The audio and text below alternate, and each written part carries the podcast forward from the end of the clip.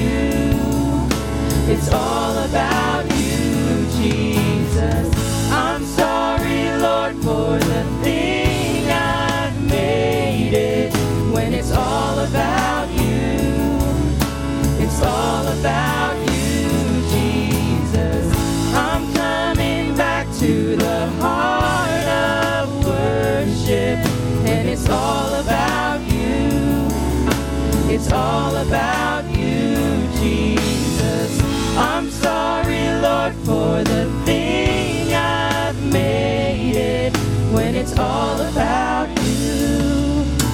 It's all about you, Jesus.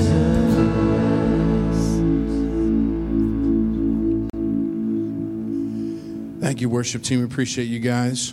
Hey, if you are a guest here today, right here, we've got these Connect cards. Please fill them out if you would. Bring them to our guest services table out there in the lobby, and they have a gift for you because we want to officially thank you for being here. I always say this when you go someplace where you either don't know anybody or you've never been there before, you are a brave person because that's not easy to do. Some of us here have never done anything you know, scary like that in a long time. So if you're here as a guest, we appreciate you being here. We're so glad that you're here with us today. A few announcements. Uh, we have for our kids ministry, we have today our for current and new uh, workers for volunteers for uh, for KidsMin. Today's your certification. So I believe there's food involved. I don't know. So uh, maybe that'll entice you to come and, and uh, check this out. If you're a member and you haven't uh, gone through our, our um, uh, recertification or a certification for the first time, please see that today. Also for VBS, uh, June 27th through the 30th is our Make Waves VBS. If you want to volunteer for that, help in any way, please see Lucy and she will be able to take care of you that way. Uh, for youth camp, we already have had our deposit time has come and gone. We've already registered. We got about 40 going to camp, and uh, the balance is going to be due on June 12th. June 12th. And then the last announcement this morning, Wednesday night. This past week, we had our first uh, Wednesday night for Sacred Pathways. Um, nine ways, and the subtitle is Nine Ways to Connect with God. I'm telling you, if you have a Wednesday night, just come on out for these next uh, few weeks here and, uh, and really experience that. It's, it's really interesting and it's very powerful of how you connect with God. God wired you up a certain way, and He wants more than anything to have relationship with you. Um, and this is a great tool to be able to help you do that in a greater way. God bless you guys. Have a great morning. Amen. Okay, one more announcement. Actually, um, we're going to be praying for a missions team that's going to Poland in just about a week and a half. Um, as I shared with you a couple weeks ago, there is a three story, almost 12,000 square foot building that is going to be rehabbed to accommodate women and children who are you know, going basically refugees from Ukraine. And uh, I got this notice from Assemblies of God World Missions asking if we would put a team together. I contacted Chuck Parsons, who's led so many teams over the years. And uh, I mean, he had a team in no time. We've got about eight guys going. And this morning we're going to be praying for them. But I want to show a picture of the building they're going to rehab 12 small kitchens, 21 showers, 33 toilets. Um, this place, they need to get it ready as soon as possible. Obviously, between uh, Poland, it doesn't look like much there, but they're going to fix it up and provide some refuge, a safe place for these women and children as they have left and are leaving Ukraine. Right now, I want the team to come up and uh, I want to pray for them. And uh, Chuck, who's, who's all going? Line up right here, guys. Uh, we want to pray God's blessing. This thing got put together, I mean, as quickly. I don't think you, you haven't had less time to put a group together, just about one month. Usually, a lot of planning goes into this. Uh, anybody else here? What did somebody cancel church? Did somebody put something on Facebook that church was canceled today? Because uh, he has more members. I know. Actually, we also want to pray for Gordy and Debbie Edwards. Gordy's going on the trip. Um, Debbie is saying her final goodbyes to her mom this morning. So we want to remember Debbie, and then we're going to pray for these guys. Let's pray together now. Father, I pray that you would bless Debbie, Lord. I pray that you would give her comfort.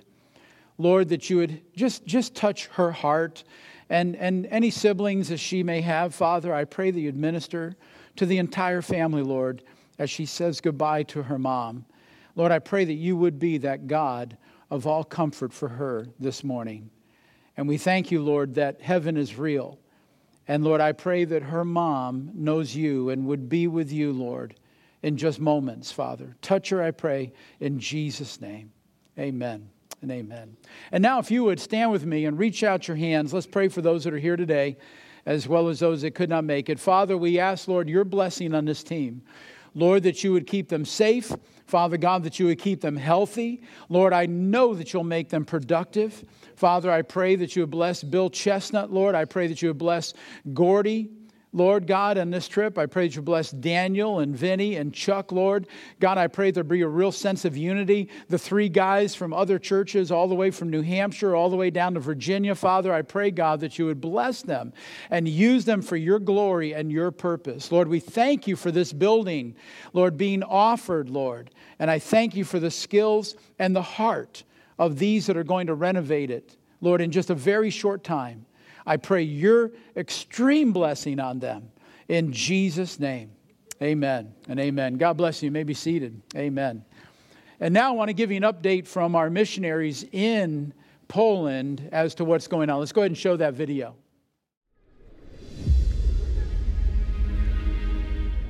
A lot of refugees come over the border and they want to get to Warsaw or Lublin or Krakow, one of the cities. There's a big hub in Warsaw right now of Ukrainian churches that are working together with Polish churches. The crisis and the need is great, and uh, we have we have like 60% of the refugees here are children. We feel like a, a little little tiny piece of the puzzle.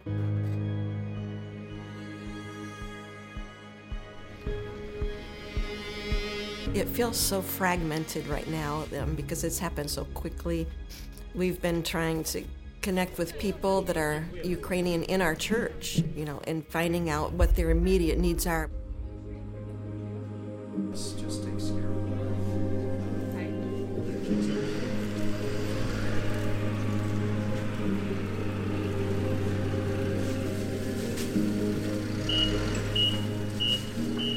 You know, we're, we're, we're in a learning curve. We really don't know what's going to happen next. Um, one day we're in a warehouse looking at stuff and looking at the needs that they have so that they can get supplies into Ukraine. The next day we're at the border. The next day we're in a church where, they, where they're housing people. People have been so generous all over the world, even here in Poland. We serve these wonderful Ukrainian refugees that are coming into our country. We're so honored and blessed to have them here, and we hope that we can take care of every one of them as they come.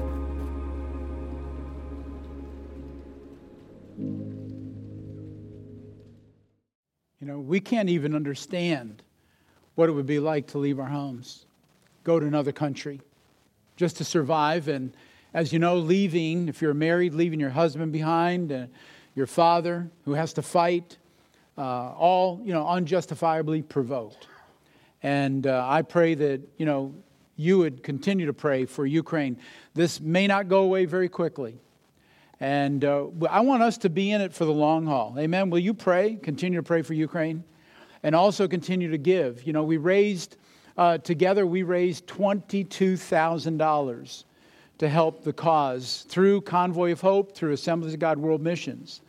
And a couple weeks ago, we took a special offering to provide materials for this team and we still need more. So feel free in any offering that we receive here to just put Poland with your offering, and we will put that aside uh, so that they will have the, the money they need for materials in Poland to rehab this building. And also, you can give online. There is a giving button. Again, it just says Poland. That's all, because that's exactly where the building is, and that's where we're going to be working. So please continue to be concerned in prayer and in your giving towards this need. Amen. All right, hey, let's change gears, and um, we're going to continue in our series today, The Knot. And I've got another video I want to share with you this morning, so let's go ahead and show that video as we begin seri- uh, session number two. Hey, are you golfing today? Yeah, It's the second time this week. but you said it was fine. It is fine. It's perfectly fine. Are you confused by female behavior? Wish you had a translator to understand what she means? Well, you're in luck. Introducing the Manslater, a revolutionary device that translates woman language into simple man words. Finally, the power to know what she means. Okay, cool. Let me just check with my wife. Hey, babe, a tee time open up later. You mind if I go? Fine. If that's what you want to do. No go! Stay home! On second thought, I think I'll just stay here with you and watch The Notebook. Aw, how sweet. Now that's more like it. The Manslater uses emotion deciphering technology to help you out of the toughest jams. Hey, is everything okay? You sound upset. why would I be upset? Forgot anniversary, jerk! Oh, no way! Happy anniversary, babe. You remembered. Come on, of course I did. Thanks to the Manslater's patented FemLogic processing chip, now any man can decode statements like Are you wearing that? You change, now! Hey, do you want to get some coffee? Me want coffee! Do you think she's pretty? You think she prettier than me? Aw, you're such a good friend. Me never date you! I'm fine. Me not fine! I'll be ready in five minutes. Me ready 30 minutes! Do whatever you want. You know do what you want. Could you rub my shoulders a little bit? No hanky panky, only massage. Be serious! The Manslater even works on men. Finally, women can learn the deeper meaning of his words. Whoa. Your beauty is stunning. Hey, mind if I catch a movie with the guys? You are a lovely, wonderful woman who meets all of my needs. And even though I will miss you, this night I wish to see Death Cop 9 with my bros. I'm fine. I'm fine, really. Stop looking at me. The Manslater can even be customized, with voices of real celebrities being impersonated, like Yoda. In much trouble you are. To the doghouse go you. Or Mr. T. I pity the fool who leaves the toilet seat up. So get your Manslater today. Clarity is just a phone call away. You need buy me! Lord, we pray this morning that you would give us understanding concerning your stipulations and your decrees and your laws as found in, the, in your word concerning marriage. Lord, I pray that both our hearts and our minds would be open to your word today. In Jesus' name, amen. Amen. Now, folks, as I mentioned last week, the institution of marriage is much maligned today, and I'm convinced it is due primarily to a large scale ignorance of what God has to say about the topic. And with recent statistics showing that Christians are divorcing slightly more often than non Christians, I'm completely convinced that we need to know exactly what God has to say about the marriage bond. We need to look at the word, His words, and look at His guidelines for marriage. Common trend among the unmarried today is simply to live together, uh, to get to know each other before getting married in order to verify compatibility. And by the way, I want to define that word. Compatibility in that language means physical compatibility. And to that issue, I have but three responses. First of all, and trust me on this, male and female anatomy is completely compatible. Okay, in fact, you should have learned that in your high school biology class. All right, it's that obvious. Secondly, according to sociologists, those who do live together prior to marriage, should they then decide to marry each other later on, they are going to experience greater marital dissatisfaction and are more likely to divorce than couples who did not live together before marriage. In other words, if you truly love someone and you want to be married to them for a lifetime, then you do not want to be involved sexually before marriage. And then, thirdly, the Bible says that premarital sex is sin. And God is so serious concerning the possibility of a man defiling a virgin woman that he gave some rather enduring remedies. And I want to read this to you from Deuteronomy 22, verse 28 and 29. Okay, this is why, one reason why you need to be careful before marriage. It says, If a man happens to meet a virgin who is not pledged to be married and rapes her, and they are discovered, he shall pay her father 50 shekels of silver. He must marry the young woman, for he has violated her, and he can never divorce her as long as he lives. How many of you knew that scripture existed? You see, the scriptures are true when they tell us that my people perish for lack of knowledge. We need to have much more Bible knowledge so that we can live blessed lives and enjoy a truly blessed marriage. God's word tells us how to live according to his prescribed order. It's very specific, and how to be blessed by living according to his stipulations and his decrees and his laws. They're there for us. Last week, I gave you one of the five reasons or purposes for marriage. Number one was companionship. That was last week. And we all need God, of course, and He should be first in our lives. But we also need others. We, we, we crave human contact. And for most of us, we were created with a desire for a committed relationship with one other person, one other person of the opposite sex. We all want a faithful companion. We all want someone with whom to share our life. That is purpose number one. And then purpose number two, a second purpose for marriage, is to produce children who will live for God. If you remember Genesis 1:28 last week, the man and the woman are given a charge, and it is to be fruitful and multiply. In other words, kids are meant to be part of the package. In fact, in, in the end of the Old Testament, one of the minor prophets even says that, you know, what is it that God desires? Godly offspring. Godly offspring. You see, kids are meant to be part of the package. And this isn't, this isn't a Roman Catholic Church thing. It isn't a doctrine against birth control. It's a God thing. The two become one. And one of the manifestations of this oneness is the beauty of 23 chromosomes from the male meeting up with 23 chromosomes from the female. Husband and wife, one half of each one's genetic identity coming together and forming one of the greatest miracles that humans could ever be part of. The ability to create another life. You know what I'm talking about, right? A screaming, demanding, hungry, diaper wetting machine called a baby. And sometimes the baby looks like dad, sometimes looks just like mom, and sometimes there's a perfectly blended, equal combination of two. But what a miracle, amen? What a blessing. I want us to look at Psalm 127, verse 1 through 5. It says, Unless the Lord builds the house, the builders labor in vain. Unless the Lord watches over the city, the guards stand watch in vain. In vain you rise early and stay up late, toiling for food to eat, for he grants sleep to those he loves. Then it changes and it says, Children are a heritage from the Lord, offspring a reward from him. Like arrows in the hands of a warrior are children born in one's youth. Blessed is the man whose quiver is full of them. They will not be put to shame when they contend with their opponents in court. And it's interesting to me how children today are sometimes considered to be a liability. And yet the Bible tells us that they're supposed to be considered as an asset. Children are supposed to be considered as a blessing, even in this case, as we read, a blessing from God.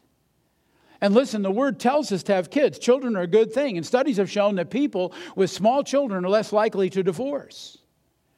And current research indicates that women who have given birth are at, are at less risk for developing breast cancer. There's benefits to having children. And, and by the way, China's one child policy, which finally came to an end a few years back, they've arrived at the point of revealing their folly. What a ridiculous thing. And governments do try to control, as you know. But the law in China for decades permitted only one child per family boys being preferred, little girls oftentimes being aborted or murdered. And what has happened after more than five decades of this policy is that now, today, there are not enough brides for all the boys who are old enough to marry. Isn't that sad? There just, there just aren't enough. Can you see why God's ways are perfect? Man's wisdom is foolishness. God's ways are perfect. And so having children is the second purpose of marriage. A third reason for marriage marriage is designed to protect both our character and our emotions. We protect our character and our emotions by refusing to have physical relations with anyone other than our spouse. I want us to look at Proverbs chapter 5. I'm going to be reading a number of verses. Very significant passage. Proverbs chapter 5, verse 1 My son, pay attention to my wisdom. Turn your ear to my words of insight, that you may maintain discretion and your lips may preserve knowledge. For the lips of the adulterous woman drip honey, and her speech is smoother than oil. But in the end, she is bitter as gall, sharp as a double edged sword. Her feet go down to death, her steps lead straight to the grave.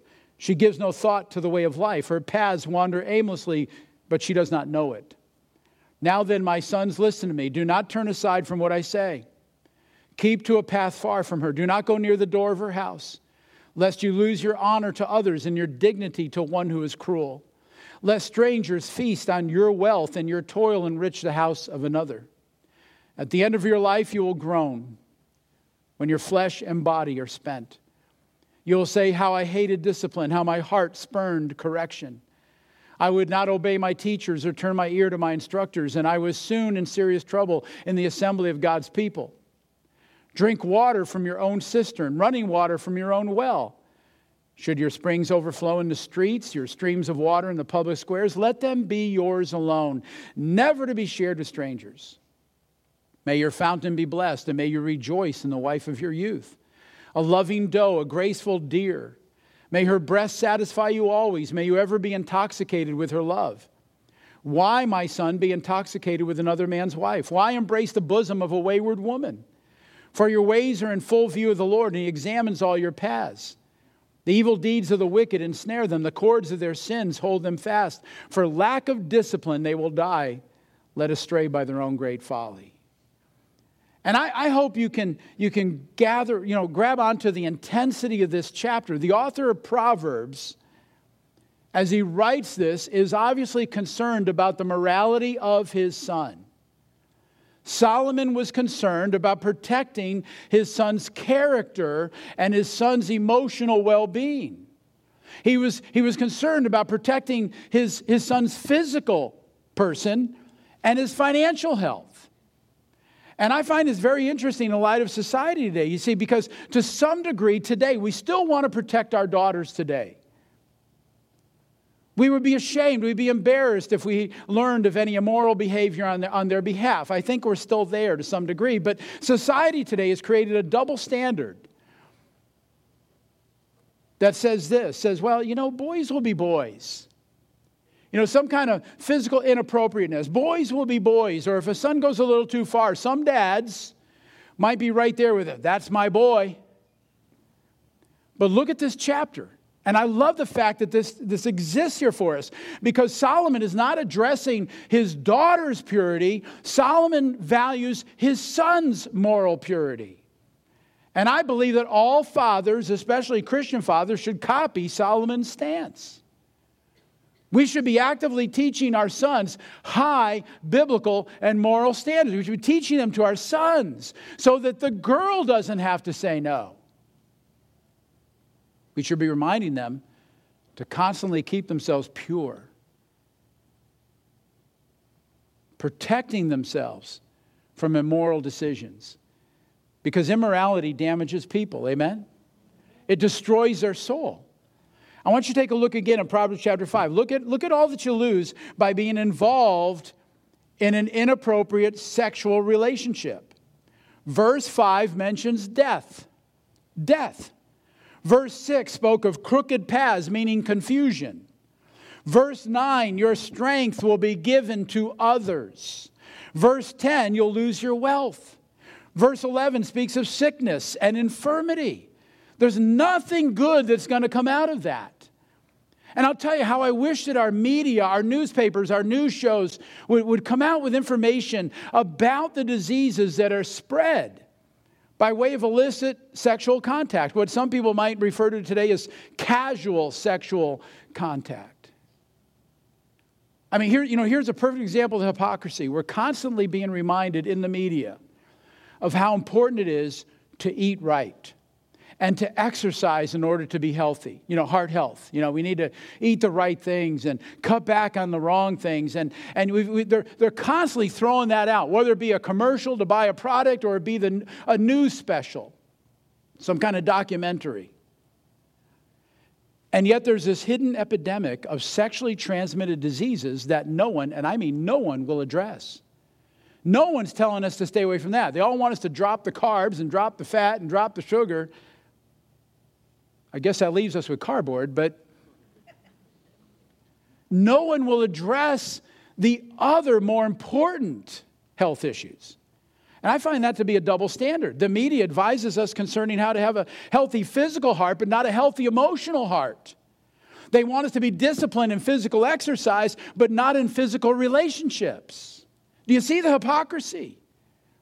And you probably aren't going to, you, know, you probably don't want to hear this at church on a Sunday either, but the CDC lists over 30 different diseases that are spread through sexual contact. And I debated whether I should do this or not this morning uh, because I, I, I want to read you a partial list of the possible sexually transmitted diseases that you could get if you're in an inappropriate relationship. And I thought, you know, it's Sunday morning. These people don't want to hear this. They don't want sex education on Sunday morning. And honestly, as I read, I'm going to read them. no, I really don't want to. See, they, because I don't want to read them because they sound horrible. And you know what? They are horrible. You know why they're horrible? Because they're diseases. They're diseases. There's nothing healthy. So if you would please permit me, you can't stop me, but I mean, just humor me. I want to give you a partial list of sexual, sexually transmitted diseases. And I really want our unmarrieds to hear this. Well, you know, you can be married and, and, and, commit adultery too. So I want you all to listen. These are, these are just horrible sounding. Candida, chancroid, chlamydia. I'm reading them chronologically, alphabetically. Cytomegalovirus, genital herpes, genital warts, gonorrhea, HTLV 1 and 2, HPV, pelvic inflammatory disease, and syphilis. Done. But that's only a third. That's only a third of what's out there. There are at least 20 more that I could, I could, I could list to you if I could pronounce them. Really. And many of these diseases lead to sterility, and some even to death. The CDC website reports that there are four to eight million, four to eight million new cases of chlamydia each year half a million new cases of genital herpes, 400,000 cases of gonorrhea, 1 million cases of pelvic inflammatory disease, and 5.5 million new cases of human papillomavirus. And you know, today you, you, you might even put on your television, you'll see an ad for an HPV vaccine, Gardasil. It, it, it protects against four types of HPV. The problem is there are over 150 types of HPV. That's called Russian roulette. That's not going to protect your son or daughter or you personally from HPV. Furthermore, the Gardasil website itself states an interesting fact concerning HPV that it leads to cancer in women. It's not just a sexually transmitted disease, but they state that HPV type 16 and 18 cause about 75% of cervical cancer cases in females. That's 75% are attributed to HPV. I won't read the rest. It's bad. It's bad. That's why God said what he said in Proverbs chapter 5. You see, again, why isn't this kind of health information being disseminated to the same degree as diet and exercise information? And keep in mind, this isn't something that I stumbled on. I mean, I did research. This isn't something that I copied from a radical right wing conservative Christian group. I'm not parroting what anyone else did. I went right to the CDC. I went to the Gardasil website, which Gardasil's uh, produced by Merck Pharmaceutical. You can look it up yourself.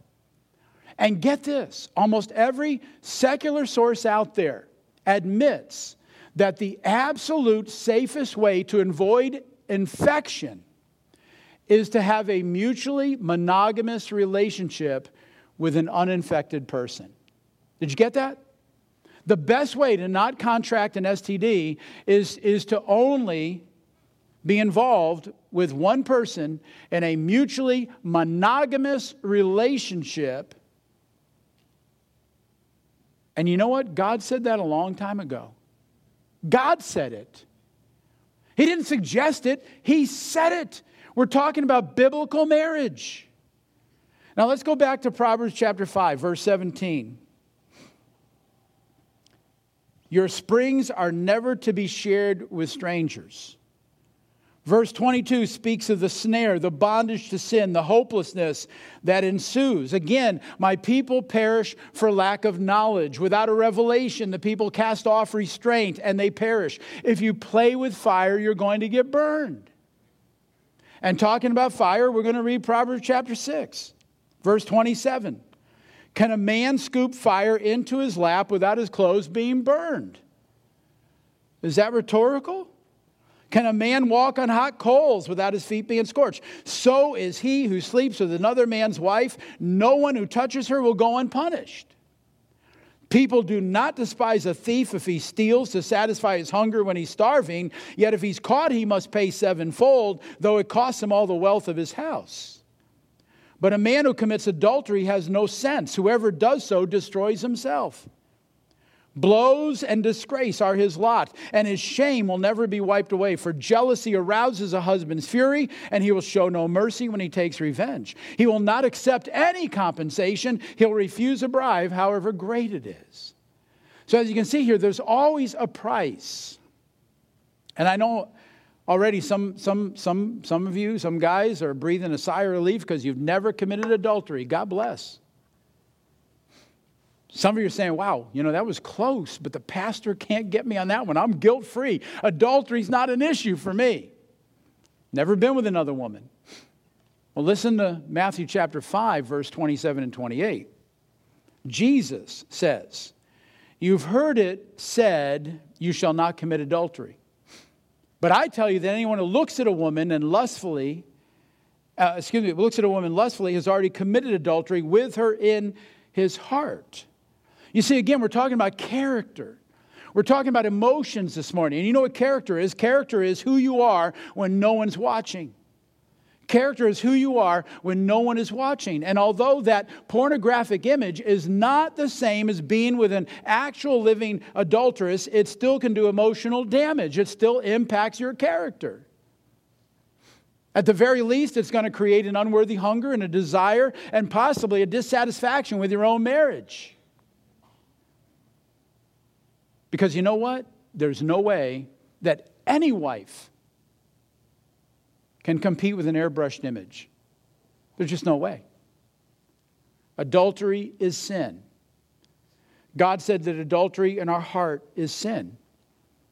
And as I said earlier, immorality damages people and it destroys their soul. And that's one of the reasons that God has given to us the blessing of marriage. The Apostle Paul explained it this way.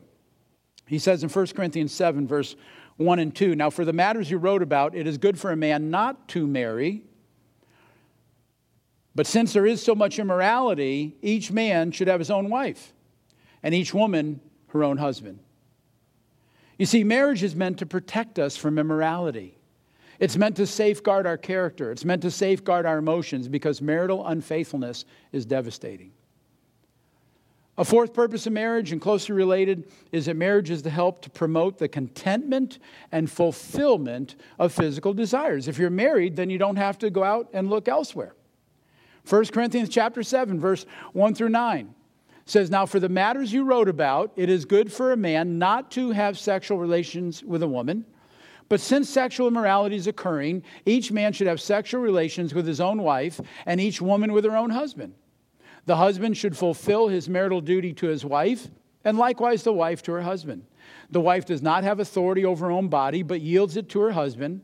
And in the same way, the husband does not have authority over his own body, but yields it to his wife.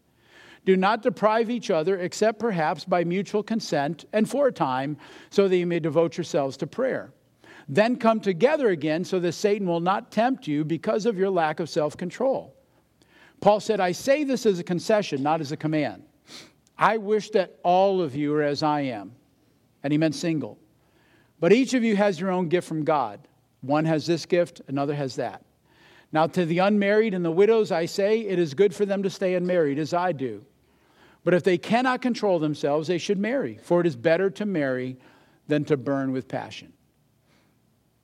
And, ladies, I want to be very candid with you this morning. I want you to know, don't be surprised by this, that your husband has a natural desire for you and your body. Natural. And there may be times when you cannot understand his constant desire.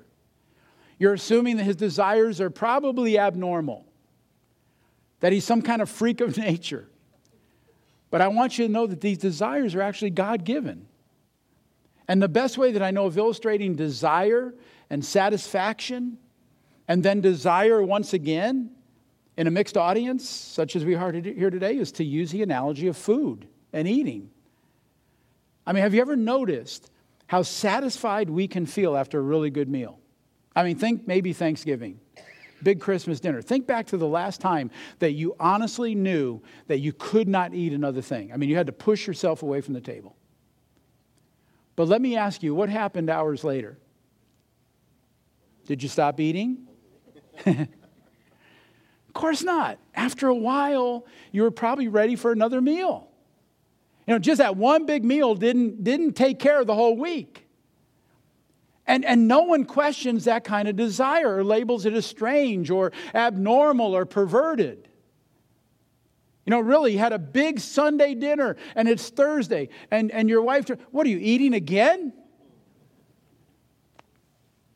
Ladies, let your husband enjoy you so that there will not be the temptation to flirt at work, to be on the internet, or to sneak around with explicit materials.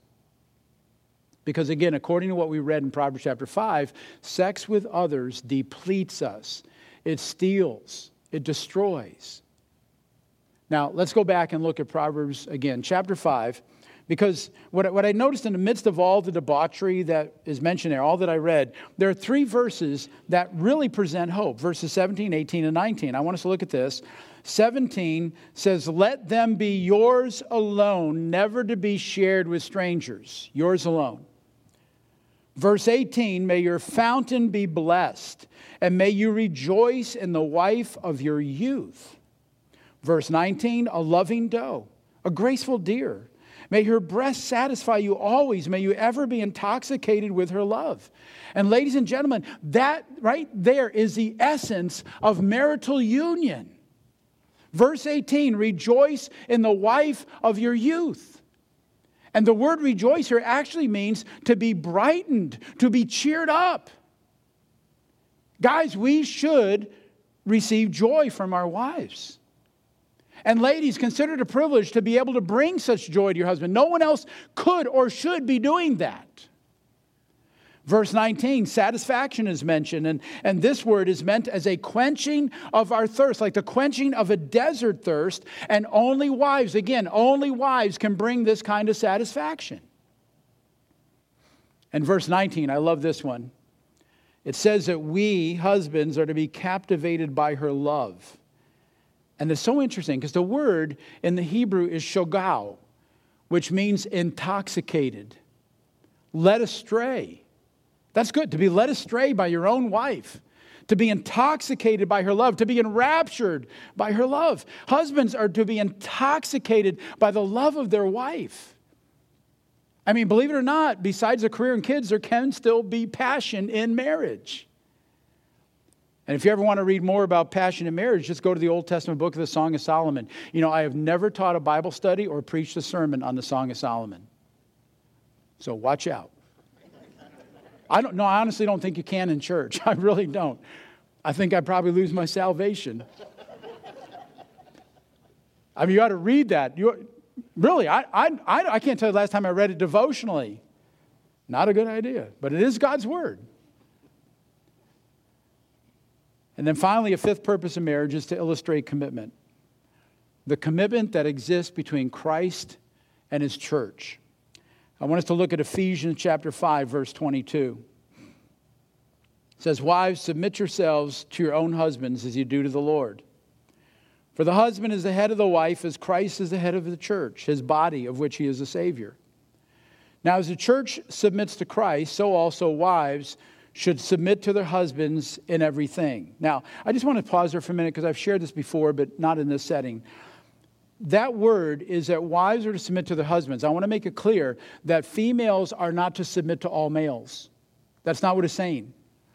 Women do not submit to all males, it's about spouses. Verse 25 Husbands, love your wives just as Christ loved the church and gave himself up for her to make her holy, cleansing her by the washing with water through the word, to present her to himself as a radiant church without stain or wrinkle or any other blemish, but holy and blameless. In the same way, husbands ought to love their wives as their own bodies. He who loves his wife loves himself. After all, no one ever hated their own body, but they, but they feed and care for their body just as Christ does the church. For we are members of his body. For this reason, a man will leave his father and mother and be united to his wife, and the two will become one flesh. This is a profound mystery, but I'm talking about Christ and the church. However, each one of you must also, also must love his wife as he loves himself, and the wife must respect her husband. And you know, I believe that it's significant that God chose to illustrate his relationship with us by using the bonds of marriage. I mean, God, God, could have chosen any other analogy, any other illustration, but he chose, he chose to select the most intimate of all human relationships. There isn't anything more special that we have in life than our bond with our wife, our bond with our husband. And God says, if you look at that, if you, if you can find a perfect marriage, which you can't, but if you can find a really good marriage, you get an idea of what our relationship should be with God. I mean, two strangers come together from unique and different worlds. It's amazing the combinations that come together in marriage. But that's what marriage is. We come from different worlds, two different people, two different genders, two different ways of thinking, two different brains.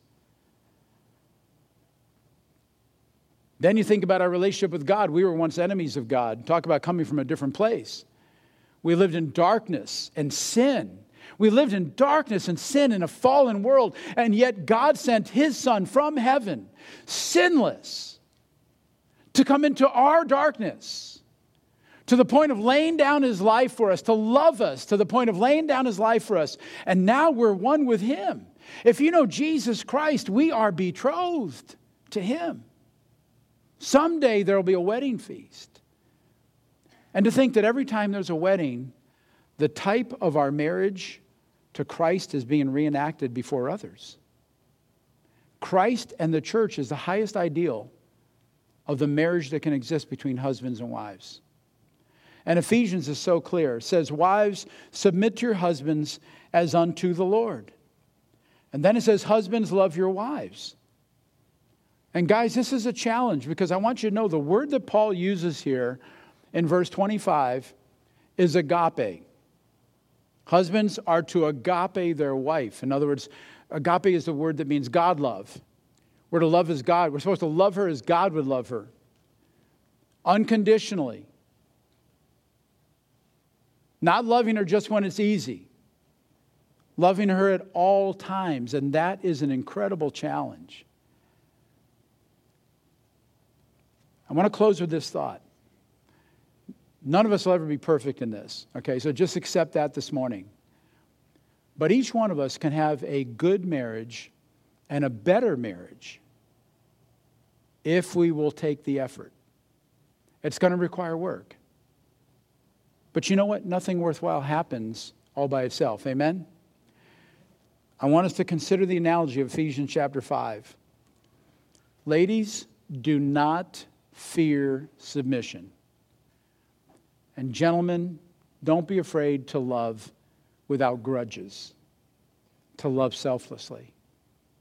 It's a tall order for both sides. It's a tall order.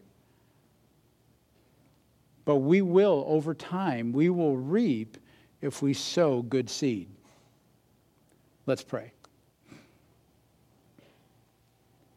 Father, I pray, God, for marriages, of course, those that already exist in this room as well as those that are pending this summer and this fall. And Lord, those that are yet to come in the years ahead. Lord, for everyone that's heard this message this morning, Lord, I pray, God, for good marriages if they're in a marriage now, great marriages, marriages that would be an example for others to desire. And Lord, I pray, God, for those who would desire to marry someday in the future. I pray, God, your grace. I pray, I pray that you would, would, would, would bring understanding about this unique relationship that you established from the very beginning in the book of Genesis. And Lord, I pray too for every one of us, male and female, because of the world that we live in, I pray purity. Lord, I pray purity. Lord, that not one of us would, would be so ignorant as to heap fire into our lap. Lord, that we would do anything that would, that would destroy our character, that would damage our emotional self. And Lord, that we would care as much about our, our spiritual health as our physical health. Lord, I thank you, God, that you are the author and designer of marriage. And you knew that it was, it was not right for Adam to be alone, that he was alone and lonely. And you created a woman for the man, and the two become one. And Lord, I pray, God, for you to work in each one of our lives, whether we're married or single. In Jesus' name, amen and amen. Let's stand together. Father God, I pray, Lord, your blessing in our lives, Lord. I pray that you'd make us a blessing through our lives to others. Lord, as we leave this place now, Lord God, use us for your purpose and your glory. In Jesus' name, amen and amen. God bless you.